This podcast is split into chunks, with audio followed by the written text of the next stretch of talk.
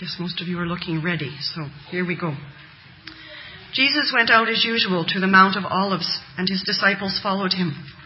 On reaching the place, he said to them, Pray that you will not fall into temptation. He withdrew about a stone's throw beyond them, knelt down, and prayed, Father, if you are willing, take this cup from me. Yet not my will, but yours be done. An angel from heaven appeared to him and strengthened him. And being in anguish, he prayed more earnestly, and his sweat was like drops of blood falling to the ground. When he rose from prayer and went back to the disciples, he found them asleep, exhausted from sorrow. Why are you sleeping? He asked them. Get up and pray so that you will not fall into temptation.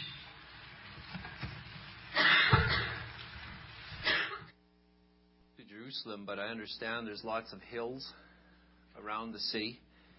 And uh, among all the hills, there are two famous ones. It's the best if I just turn this off. Here, we'll turn it off. There's two famous hills. One is called Golgotha, which is the place of the skull. It's outside the city gate where criminals are executed. And it's a barren place.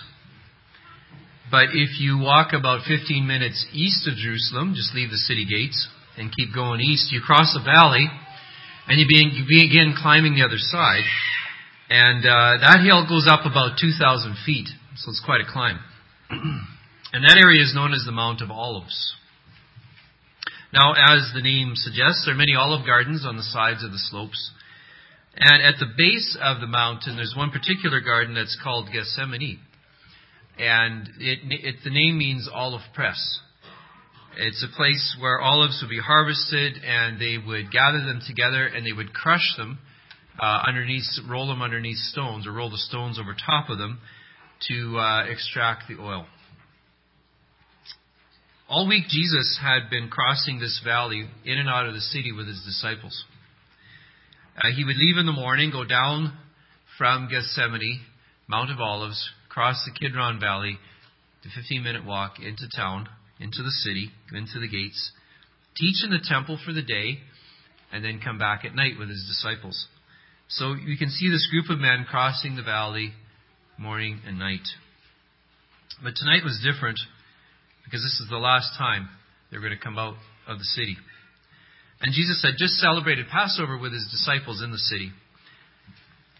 And he had told them that, you know what, this year I'm going to be the Passover lamb. For Jesus had come to the city with one purpose, and that's to die on the other hill, Golgotha, on the other side.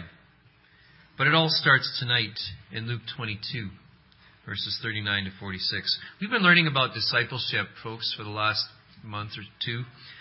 And uh, we've learned from Luke's gospel a disciple is one who simply follows. It's not a real complicated word. If you're a disciple of somebody, you follow them, you watch what they do, they demonstrate it, and then you follow them. You do what they do after they invite you to do so. And in Luke 9, Jesus says simply, if you're going to be my disciple, if you're going to be one who follows me, you must take up your cross daily and follow me to the place of execution. And so this is what Jesus has been doing all along, all through the gospel with his disciples. He's saying to them, hey, I'm going to Jerusalem. I'm going to take up a cross. I am going to be nailed to it. I am going to die. And I will be raised again to life after three days. Now follow me. And so they're kind of wondering what this is all about. But they follow him and they end up in the city and they've been there for the week now. And where Jesus goes is to his execution. He says, "Come along with me too. If you're going to be a, if you're going to be a follower of me, you must come to your own execution." And we've learned that there is a difference, even scripturally, between, those who simply believe in Jesus as Messiah and Savior and those who actually follow him to the place of death and execution.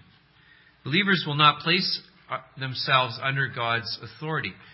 Even though we believe in Jesus and will t- accept heaven and will accept salvation, we will not follow because our ego is still in control of our own life. And Jesus says, You can live that way, but you will not experience the eternal quality of life that I have for you. But a disciple will. A disciple will follow Jesus even to the place of execution.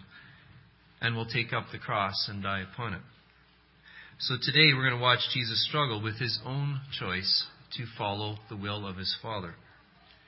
Because Jesus' pattern is always to demonstrate for us, I'm going to show you what I do, and then I invite you to follow me and do the same thing.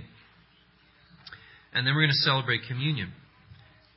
And I hope that you can see today that the cost of following God's plan for your life is not easy, even for the Son of God. This is the most difficult night of his life. And he invites us to come and to follow him into it. Now, you've been sitting for a while. Why don't you stand with me and we'll just pray.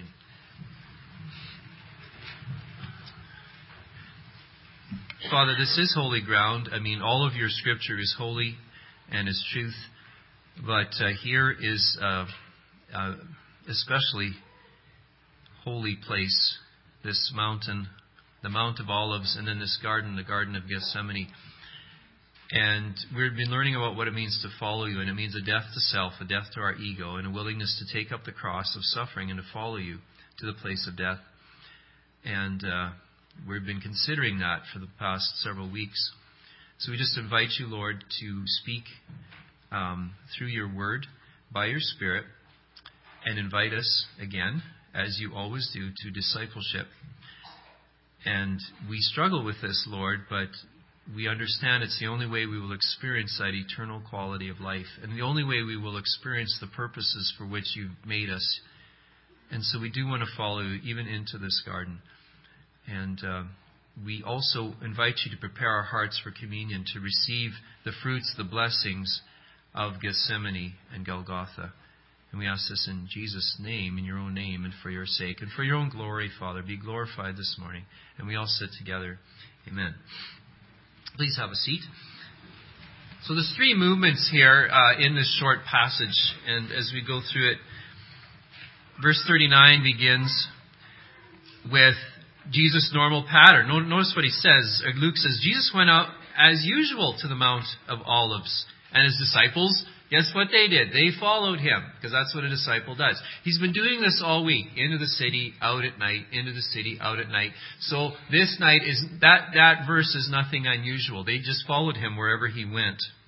Jesus did not change his habits uh, in the week to avoid Judas and the mob, who he knows is coming with swords and torches and the authority to kill him.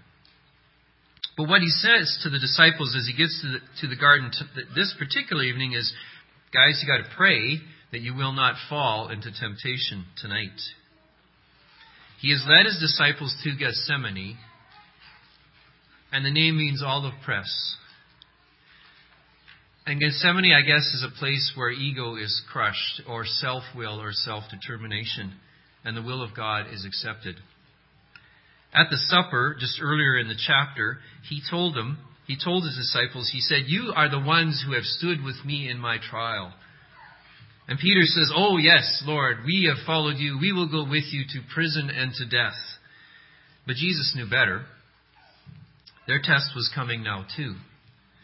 Would they stay with Jesus or would they cut and run? Would they pay the price of following Jesus to the very end, or would they save their own skins? Sooner or later, folks, the test comes to each one of us as well. Sooner or later, Jesus is going to lead you into the Garden of Gethsemane. And you may have been saved decades ago, but He will lead you to this place. And He will invite you to pray as well. Pray that you fall not into temptation, that you fall away in the time of your testing, that you will remain loyal, that you will choose the right thing. God has ways of raising this issue of discipleship with each one of us, and it'll come to us in different ways, in different. Uh, maybe it might come to you more than once in your life. Likely it will. But at each point, we must make a choice. Will we choose to save our own egos, our own life, as Jesus has been talking about, or, we, or will we follow Jesus to the olive press, where the ego is crushed in the Garden of Gethsemane? So he takes them there and he says, Pray, guys, pray. And then, the second movement, he removes himself from his disciples. And he goes and he prays alone. I don't know if you remember that scene in the uh, the Passion, the play with uh, Mel Gibson did a few years ago. There's a very powerful portrayal of this. It was at night. And some things, folks, are just between you and God alone. Particularly when it comes down to, am I going to do His will or not? Am I going to receive it? Am I going to submit myself to the authority of God? Luke says that Jesus moved a stone's throw away, so whatever that would be, 10, 20 yards, whatever it is. And interestingly, we don't catch this, but it's very interesting. It says, he says that he kneeled down. He went down on his knees, maybe even flat out. And that's a very interesting phrase because a Jewish man normally did not pray that way. The Jewish people would pray like this. Would, the men would stand. Paul says, I want men to lift holy hands in prayer. You know, and the story of the Pharisee and the publican and praying. The Pharisee stood and he looked up, and, he, and this is how they normally pray. You normally don't pray down on your face, down on your knees. So we know something very difficult's going on here. This is serious because all of Jesus' earthly life has led to this point, to this night. And it is now time, he understands, to lay down his life literally and die. And the question for Jesus is will he do it? Or will he seek a more comfortable path? It's not automatic that Jesus is going to do this. We sort of think, well, yes, he's God, he's the Son of God. It's easy for him. Uh, you know, it's it's a no-brainer. Oh yes, you know, this or this. Of course, I choose the Lord's will. But he had a will. He had an ego, just like the rest of us. He's fully human, and so he struggles with this. And his struggle with accepting the will of the Father for his life takes the form of prayer, and that's the best form of struggle. And it was, it was like a wrestling. And the word picture that, hit, that comes to Jesus' mind is that of a cup to drink. And it's, it's a cup that is foaming with God's wrath against every evil, every injustice, every form of sin that has ever occurred. And we might think that the thing Jesus feared or was struggled with was the actual physical aspects of his trial and, and his execution. But the scripture indica- indicates otherwise. The scripture indicates that what Jesus struggled most with what is facing the wrath of God and the separation from his Father. In the Old Testament, the wrath of God is often expressed as, as a cup that somebody has, has to drink. Psalm 11, verse 6. On the wicked, the psalmist writes, God will rain fiery coals and sulfur. A scorching wind will be their cup. It's judgment. Psalm 75, 8, he writes, In the hand of the Lord is a cup full of foaming wine mixed with spices. He pours it out, and all the wicked of the earth drink it down to its last dregs. Drinking this cup of God's wrath is the price that Jesus was being asked to pay to bring freedom and grace and eternal life to us. And he looks down as he kneels into the face of this cup and he prays. And we see the intense struggle that Jesus has with the will of his Father. His whole life is led to this. And it is as if this were possible. Think with me. God is struggling with the will of God. That's something. Father, he says, if you're willing, take this cup away from me. If there's any other way to satisfy your wrath and bring salvation to your people, now would be a pretty good time, Father, to bring that up. Here's the humanity of our God, of our Savior. And we might think it's easy for Jesus to do the right thing to surrender. But it's not. It's intense. Luke says an angel came, was sent from heaven to strengthen him. And our Father does not force his people to accept his will. He strengthens them. And it gets more intense. Luke says, sweat pours off of him, and it was dripping and it was, it was as if it was a wound and, and it was just dripping like blood from a wound. He's struggling with accepting the will of God. And you know, folks, That's the toughest thing you and I will ever have to do, too. But the struggle does not go on forever. There is a point at which you say yes or you say no. And I see this as the hinge point of human history, of salvation history. The point at which Jesus says, Father, through your will, take this from me if there's any other way. Yet, if there's no other way, yet not my will, but your will be done. This is the essence of discipleship, of following God. Gethsemane, the olive press, has actually done its work. Jesus says, Not my will. Not my way, Lord. Not the way of the ego. Not the way of comfort. Not the way of avoiding pain. Not the, the, the way of avoiding your will for my life. So I can have comfort. But your will, he prays. I take, I willingly accept the way of suffering. I willingly die to ego. I willingly accept your will for my life, even though it's going to cost me. This is not easy for God the Father either. If we think it's easy for God the Father in heaven to watch his son struggle, listen to this story. Uh, this is a man named Tim White writes. He says, In the first 15 years of, of his life, our son Ryan had over 30 surgeries. When he was about eight years old, he was in hospital for another surgery. The medical staff had already given him the Barney juice, which is a purple liquid that they, they mix uh, something like morphine in it. Then the medical staff began to roll his bed to the operating room. As usual, we went with him to the two big doors that led to the place of the, the surgical theater. That is where we stopped, and we told him it would be okay for the last time before the surgery. This day, as we got to the doors and they opened, he sat up in the bed. He looked me in the eyes and he pleaded, Daddy, don't let them take me. At that moment, my heart was broken. I would have done anything to take him off that bed except for the fact that he had to have the surgery. That knowledge didn't help the pain in my heart at all. I just stood there trembling as the door closed and he disappeared. And that's when I broke down into tears.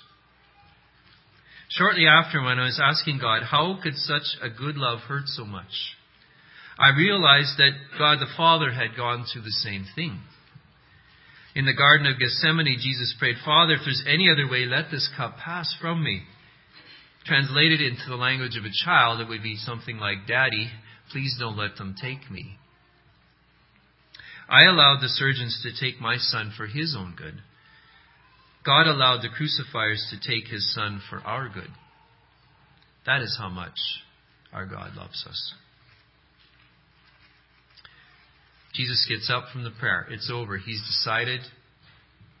It's done. He will accept. He will pay the price. He will follow through. He comes back. He sees the disciples. They're knocked out cold, sleeping.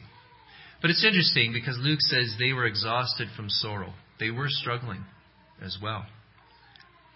But he challenges it. He says, Get up, you're sleeping, pray against temptation.